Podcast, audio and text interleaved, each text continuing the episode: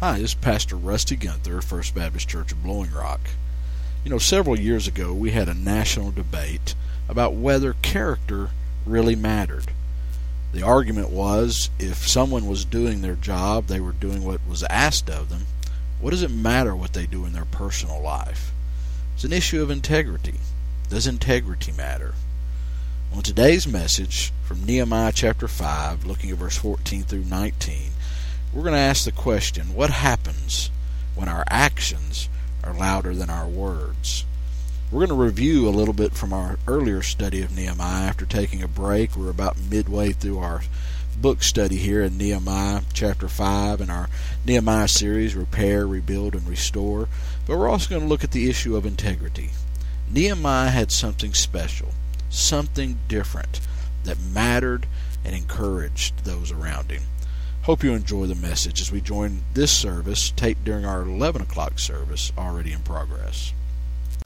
Amen. Now, before you look at your watch and worry, uh, I knew this morning that we would have Compassion International and Kevin do a special, and so I am not uh, going to preach a full message uh, unless the Spirit just comes and takes it away. But uh, um, we have stopped our study for Nehemiah for the last couple of weeks with Easter and other things, and uh, we're at a perfect breaking point there in Nehemiah. So, what I chose to do this morning uh, is to try to catch us up uh, try to review for those of you that have missed. Uh, if you've missed any of this series, this is number 10, and a series we're calling Repair, Rebuild, and Restore. And if you've missed any of them, you can catch them online on our podcast page and listen to each one of those messages. Uh, but this morning, I want to kind of give a review and uh, set some setting and some context for the rest of this study uh, as we continue on through the end of the book of Nehemiah, but also to, to draw your attention to one little thing that, uh, that jumped out at the end of our last study in Nehemiah, and, that'll kind of be our focus this morning on Nehemiah chapter 5. So if you have a Bible, I want you to turn to Nehemiah 5. And, uh, you know, this is a remarkable story of leadership and recovery and has so many applications for us today as a church and as individuals. Uh, it, it's an incredible story uh, in that God doesn't speak in it, that God doesn't show up. There's nothing miraculous that happens, no supernatural intervention. It's just a simple story of someone that is obedient to God's call and vision on his life, that spends a lot of time praying and a lot of time walking in obedience. And it's some great lessons. And uh, so I encourage you to go back and catch up to us and, uh, uh, and be here each week as we continue to find what Nehemiah has for us. Now, let me catch you up, give you some setting, give you some background. If you haven't been here, uh, remind you, if you have, of where we are with the book of Nehemiah. It all started uh, back about 586. Uh, that was when the Babylonians under King Nebuchadnezzar, and you remember the story of Daniel and Shadrach, Meshach, and Abednego. That happened during uh, the, the Babylonian captivity under Nebuchadnezzar, but the Babylonians marched in to Israel and to Judah and took Jerusalem. Uh, they destroyed Jerusalem. They destroyed the temple, they destroyed the walls, they destroyed the gate, and they took the people captive. And at that point, in 586, that was the last time until really 1948 that Israel became an independent nation on its own. From then on, they were in captivity, uh, they were overrun, and they were uh, spread out, uh, pushed away. And a lot of that was because of their sin, their disobedience to God. And so Nebuchadnezzar and the Babylonians took all of the people away from Judah. Didn't leave anybody behind. Uh, the Babylonians, when they swept in, swept into a nation, they would take the captives instead of leaving them there, like the Romans or the Greeks, and ruling over them. They would just bring them back home. Uh, they felt safer doing that and make them slaves. And so the Israelites were enslaved. And uh, about 75 years later, the Persian Empire had risen up and overtaken the Babylonian Empire under a great king named Cyrus the Great. Cyrus the Great had a different philosophy than Nebuchadnezzar and the Babylonians. He overtook the Babylonian Empire. He looked around and saw all these slaves from other countries, these foreigners, and he decided to send them home. So he issued a decree allowing those that had been enslaved to return to the nation of their homeland, the nation of their birth, the nation of their heritage. And uh, at that time, you can go and read in Ezra and some other places uh, in Chronicles about 50,000 Jewish believers under Zerubbabel went back to Jerusalem. They went back to Israel with the intention of rebuilding the temple. They started uh, maybe rebuilding the walls. They never got to that. Uh, trying to reestablish Israel as a nation, as a trading partner. Uh, but it was a, a total wreck. Uh, they were in such great debt during their captivity to the people surrounding uh, Israel that they never took off. About 25 years later, after that, about 100 years after Zerubbabel had left, uh, a new king had come into Persia named Artaxerxes. And Artaxerxes is the king when we find Nehemiah, Nehemiah chapter 1 a king that had followed Cyrus's decree, continued to allow people to leave, uh, and he's got a good friend who is his cupbearer, uh, someone that works with him, someone that is a confidant of his, and that cupbearer was a man by the name of Nehemiah. He was born and raised in captivity, had never been in uh, Israel, but he was Jewish uh, by heart, by religion, and by race. And uh, that's where our story picks up in Nehemiah chapter 1. That's the context. Some had gone back to Israel, um, many had remained in Babylonia, uh, in Persia now, in the Persian Empire. Uh, Nehemiah is, is working for the king, he's close to the king. Nehemiah chapter 1, Nehemiah's brother, who had been to Jerusalem, comes back to visit. And as he comes back in their visit, Nehemiah offhandedly asks, How is Jerusalem? And the answer shocked him and changed his life. Nehemiah's brother says, The walls are destroyed, the gates are destroyed, the people are discouraged, uh, we are in debt, people are giving up their land for collateral, they're enslaving their children to pay off their debts. He said, It's horrible. And Nehemiah, who had never been to Jerusalem, began to weep. And he was broken over this report. And he began to pray and he began to fast that God would use him to change the situation in Jerusalem. And as he prayed and fasted, God gave him a vision to being able to go and rebuild the walls. Now, you need to understand, some of you will remember, it's more than just walls of a city to Nehemiah. Jerusalem represented the city of God, represented God's uh, reputation, it represented God's dwelling place. And so, as long as it was in disrepair, as long as there were difficulties there, God's reputation was the one at stake. And so, Nehemiah wanted to go back to restore not just God's people, but God's reputation. And he saw that as part of his heart. And so he, he's working for King, Art, King Artaxerxes. He, he's depressed. He's discouraged. His heart's hurting. The king notices his close friend being discouraged and asking what happens. And Nehemiah uses that as an end to be able to share his heart, shares his vision. God changes Artaxerxes' heart, and he looks at Nehemiah and says, then if that's your heart, I'm going to let you go. And I'm going to make you governor of the land, give you all the authority to rebuild the wall, and I'm going to give you all the material that you need. He wrote uh, out letters that Nehemiah could carry with him for protection, letters that he could carry with him to, to help him, and gave him all the material he needed. And Nehemiah sets out for Jerusalem. In those days, you know, in the Persian Empire, which is Iraq and Iran, uh, it was several months' journey by camel. And so Nehemiah takes this arduous journey uh, with his believers and followers and his group that were working with him, all of these uh, supplies, and heads to Jerusalem. He gets to Jerusalem, cover of night, doesn't announce him coming, uh, and he secretly, every night for three days, goes out and inspects the walls to see what God was calling them to do. After inspecting the walls, after praying, he called all the people of Jerusalem together.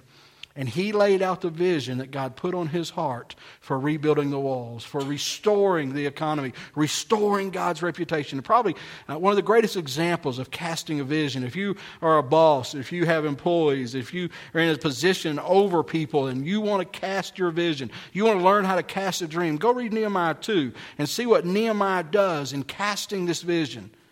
The people are enthralled. It, it inspires them, and, and they rise up and, and they buy in to Nehemiah's dream, and they began to develop a plan for rebuilding the walls of Jerusalem. Now, Nehemiah's plan is simple. It's one that is a great example of how we as a church should live our lives. He said, uh, All I'm going to ask you to do is I'm going to ask every family to rebuild the wall that's outside of their house. I don't want you to build over there. I don't want you to build over there. I just want you, when you open your door, this section is your responsibility. If you have a business and you open your business door, this section is your responsibility. And so the people could buy into that. They, they were responsible for the place in front of them. And that's a great lesson for us to understand that as Christians, we have a responsibility to those that we're closest to, to those that we encounter on a regular basis. That vision that God's given us first is to reach those that are right in front of us. And so the people begin to work, and they're excited. And as they work in a remarkable amount of time 90 days they get the walls halfway to their old height. Eh, phenomenal. The walls are being restored, the gates have all been restored. But Nehemiah is facing some opposition. From even before the time he left the Persian Empire, uh, several of the leaders of the area around Jerusalem began to, to give him a hard time because you see, they benefited by Jerusalem being in bad shape. Because as long as Jerusalem was in bad shape, they could push and get money and buy land and control it. And so these three leaders, and I call them the three stooges, and we're not done with them. We're going to see them later on in our study. Uh, Geshem and Sanballat and Tobiah. Uh, they begin to mock the people. They oppose in every way possible. They make fun of the people. They uh, mock Nehemiah. They mock the effort that's going on. They, they try to rise people up and rile people up to get the wall stopped from being built. Finally, at the end of chapter 4, they, they threaten to attack the people that are on the wall. And Nehemiah, you know, it's amazing. Every time these people rose up, he would pray first, which is a great example for us, and then he would respond. And when he responded, he would always stand and rebuke. He would always stand and speak truth to these people that were coming in against him. Finally, at the end of chapter 4, he develops a plan. Uh, if these people are attacking, he tells the people of Israel, here's the plan. I want you to have a shovel in one hand and a sword in the other. And you work together in groups of two, and when one sleeps, the other guards. When one works, the other sleeps. And you guard, and, and you're always going to be protecting and covering each other back. It's a perfect picture of the church. And I don't want to get too much into the type there because I preached a whole message on it. Uh, but that's what we're called to do. We're called to stand with the sword of God against the enemies of God, to stand for truth, to be willing to take on those that come against us. But we're also called to go and do ministry. We're also called to carry the shovel and to go and to work and to, to minister and to reach people. It's a, it's a great picture of the dichotomy of the call of the church. And so they're working, and everything seems to be going good. Everything's slowed down, and the work is back. Uh, the opposition seems to be quiet. And then all of a sudden, at the start of chapter 5, Nehemiah begins to hear some rumblings of some discontent among the people. And he, he's concerned because this discontent doesn't come from outside the walls, but inside the walls. And he goes down and begins to listen, and people begin to rise up and they begin uh, to find out that the Jewish people, the people that had money among the Jewish groups, were doing the same things that the foreign leaders were doing to their own people. They were taking advantage. There had been a drought, and they were charging high prices. They were price gouging and taking advantage of their own people. They were uh, charging incredible amounts of interest so people could buy food and, and buy crops and buy food for their animals. And, and the Bible says in the Old Testament that uh, the Jewish people, they could loan things with interest to Gentiles, but among their own people, there should be no usury. It was against the Jewish commandment to charge interest. They were not to be a borrowing people. And these rich men, these guys of influence, were taking advantage of the whole situation. And Nehemiah becomes incensed because it has the ability, it's beginning to threaten the work at the wall. It's causing class warfare. They're, they're beginning to rile and rise against one another. And so Nehemiah does what he does best in chapter 5. He prays and then calls for a meeting.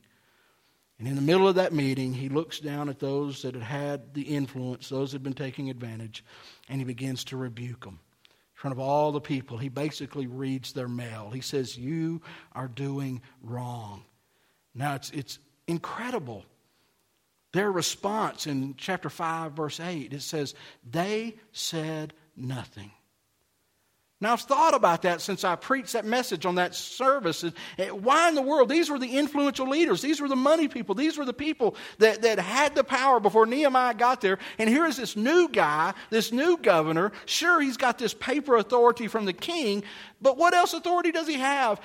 And he is speaking truth to them, and they don't say a word. Matter of fact, it goes even further. Nehemiah begins to tell these people that if we're ever going to be the people of God, you not only have to stop what you're doing, but you've got to go back and pay back this money that you've stolen. You've got to go back and give to those that you took advantage of. And, and those people, those indentured servants that you're taking from your fellow man, you've got to set them free. The Bible says in Nehemiah chapter 5, they took an oath and said, We'll do it. No fuss, no complaints, no mess. So, my question this morning, and, and as we transition to the next part of this, is, is that seems too easy. What gave Nehemiah the authority to speak and the people not only to listen, but to respond in a positive way? You see, Nehemiah had something more than authority, he had something that he had earned over time.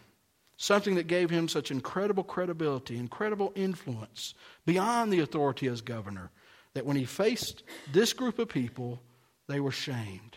Shamed to the point that they fall in line and were obedient. Now, what was it? Well, real quickly, let's look at the end of chapter 5. I'm just going to read this and walk through it. I'm almost done, but I want you to hear this because I think it's an important message for us as a church. Chapter 5, verse 14. Here's the explanation for what it was. Nehemiah says, Moreover, from the 20th year of King Artaxerxes, when I was appointed to be the governor in the land of Judah, until his 32nd year, for 12 years, neither I nor my brothers ate the food that was allotted to the governor. See, first of all, he was the governor. That means he had a right to tax the people. He could tax their food, he could tax uh, their land. He had a right as the leader to get something from the people that were serving under him. All kinds of opportunity. And Nehemiah said, When I got here, I did not take advantage of that. More so, in verse 15, he says, But the early governors, those that came before me, placed a heavy burden on the people and took 40 shekels of silver from them in addition to the food and wine. And their assistants also lorded over the people. You see, some things, the more they change, the more they stay the same. You see, in, in Nehemiah's day, the people that had the power pushed it around to their friends and their cronies. Those that were close to him and the governors that had come before Nehemiah, they didn't just get rich. They were letting all of their friends get rich at the expense of the Jewish people. Nehemiah said, I'm not going to do that. Why? Look at verse 15. He says, But out of reverence to God, I did not act like that. Not because somebody told him to, or he was guilted, or he was made to do it. He said, Because I loved God, I had a holy fear of God, I wanted to do the right thing. That's incredible. Says in verse 16, Instead, I devoted myself to work on the wall. Now, this is, this is so neat. Nehemiah says, I have a right to all of this stuff. But instead, I'm going to focus on the vision that God called me to do here build the wall. Not going to try to, to get rich at everyone else's expense. I'm not going to try to take advantage of the situation. I'm not going to try to do it on the backs of the people. Instead, I am going to work and do what God called me to do, to build this wall. But not only me, he says, and all of my men, verse 16, assembled there to work, and we didn't acquire any land. You see, it was their right to be able to take land from people that were serving under them. Matter of fact, these guys were rich in a depressed economy. They could have come in and bought out all the land, and with land comes power. But he said, Guess what? I told my men, no one is going to benefit from these people that are hurting. We got a job to do. Furthermore, verse 17 says 150 Jews and officials ate at my table, as well as those who came to us from the surrounding nations. And each day, one ox and six sheep and some poultry were prepared for me. And every day, every 10 days, an abundant supply of wine of all kinds. And in spite of this, I never demanded the food allotment for the governor because the demands were heavy on the people. Now, did you see what he's saying here? Saying I had 150 people eating at my table, plus some other visitors. And I supplied all this food from my own pocket. I could have charged the people to do it. He said, but no, he said, out of compassion, the people are hurting. I won't do that to the people. He closes this way by saying, Remember me with favor, my God, for all I have done for these people. Now, did you see what it was that Nehemiah had that gave him the authority? You see, Nehemiah gathered these wealthy and these powerful men, and when they were eyeball to eyeball with Nehemiah, they were looking at a person who not only obeyed the law, but went above and beyond the law. You see, when they were looking at this governor, it was a man that never took what he was entitled to because he didn't want to take advantage of his position. They were looking at a man that said, I've come to build a wall and I'm not going to allow myself or those around me to be distracted by power or wealth or entitlement or opportunity. We're here to get this wall built. So when he stepped up and demanded that they do the right thing, they were shamed because they were looking at a guy whose words matched his actions in the deepest level of his life. I want you to hear me. Nehemiah had something beyond the authority of the position. Nehemiah had what we might call moral authority. Good term for using today is integrity. Nehemiah had the credibility of walking his talk, and it counted. So, you and I need to understand that when you live a life consistent with what comes out of your mouth, there is a credibility involved that gives you a voice that you would not have had your life not matched up with your talk. See, Nehemiah lived what he professed. I've heard it said before that integrity is the most costly of all character traits because it takes a long time to get and it can be lost in a second. Integrity has been defined as the difference between what you stand for when people are watching and what you do when they're not. And the difference between those two, that gap between what you say you believe and how you act, that's your integrity. Integrity is what people see when they look at you and say, I may not agree with what they believe, but there's no doubt in my mind that they believe it with all of their heart. Integrity is what happens when people look at you and say, We may not see the world the same, but there's no doubt in my mind that there is a consistency in them between the way they act and the way they view the world. I may not agree with them on things, we may have our differences, but they are sincere and they speak the truth and they are committed to what they say. Integrity means there's no hidden motives, there's no hidden agenda, there's no duplicity, there's no separation. See, what I want you to hear me say this morning is integrity, character counts. I shared with you some alarming statistics last week, and if you weren't here, go and get that CD or listen to it. That, that we are losing a generation in the church, that over 20% of the people in this country now claim no religious affiliation, but yet they are spiritual people. Over 80% of them claim to be spiritual. They're not rejecting Christ, they're rejecting the church. And when that, you look at that statistic and you look at that survey, the thing they said that was turning them away from church, the thing that was causing them not to get involved in the church, to not to hear the message of the church, was the word hypocrisy. Now, you know, hypocrisy is the opposite bookend to integrity. Hypocrisy is saying one thing and doing another. Integrity is saying what you believe and letting your life walk out those beliefs.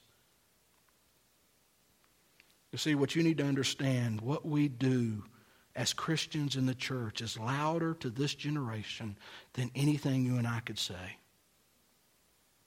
We claim to profess grace and love and mercy and forgiveness and freedom. But my question is does the world see us live it? See, Billy Graham once said that the true test of a Christian's character is not what they say and do at 11 o'clock on Sunday morning, it's what they say and do on Sunday afternoon and Monday morning and Tuesday afternoon and Wednesday morning. See, Nehemiah had moral authority because his words were backed up by his actions, his choices, his lifestyle. He lived it. And that gave him the credibility to be heard. You see, what I'm afraid is the world is not listening to us because they don't see it in our lives. They don't see it in the way we treat each other in the church. They don't see it in the way we treat our family members. They don't see it in the way we treat and respond to those that are hurting outside of these walls. You see, all of us in this life have positions. You have a position as a father or as a mother or as a parent or as an upperclassman or a business leader or a teacher or as a boss or as a friend or as a coworker, and that position gives you the authority to be heard. But it is your moral authority your integrity that causes others to listen to you. So you can speak all you want, but if the integrity is not there, no one is listening. I'm not talking about perfection. No one can live up to that standard. All of us fail that. What I'm talking about is consistency. So, what it means is that when people look at our lives, there's an extraordinary consistency between what we say and what we claim to believe and how we live. It means that Christ permeates everything we do. All of our relationships, our decisions, our interactions. You see, we need to understand that our actions matter, integrity matters, character matters. People say, what do we need to pass on to our children and our grandchildren? Character. What do our fellow coworkers need, our neighbors need? They need to see us live out the truth that we have. You see, I told you last week, we've got the right message. We've got the good news, the gospel, the truth that sets people free. But what I'm afraid is that we are losing the right to be heard because our lives are disqualifying the message. See, Nehemiah had moral authority because they just didn't hear it from him, they saw it in him. What about you? Integrity, character, moral authority. It's been credited to St. Francis of Assisi that said these words Preach the gospel always. If it becomes necessary, use words. You and I are the good news. What do people see in you? Let's pray. Father, I thank you for your truth in Nehemiah. I thank you for the powerful words that, Father, that, that, that permeates our hearts. God, forgive us. The, the beautiful aspect of being a follower of Jesus Christ is that this morning, if our character has been diminished, if our integrity has failed, if we've been inconsistent or hypocritical in our home life and in our work life, that we can start again today. That we can rebuild, that we can prove to others that we're not who we were, but we're who Jesus saved us to be.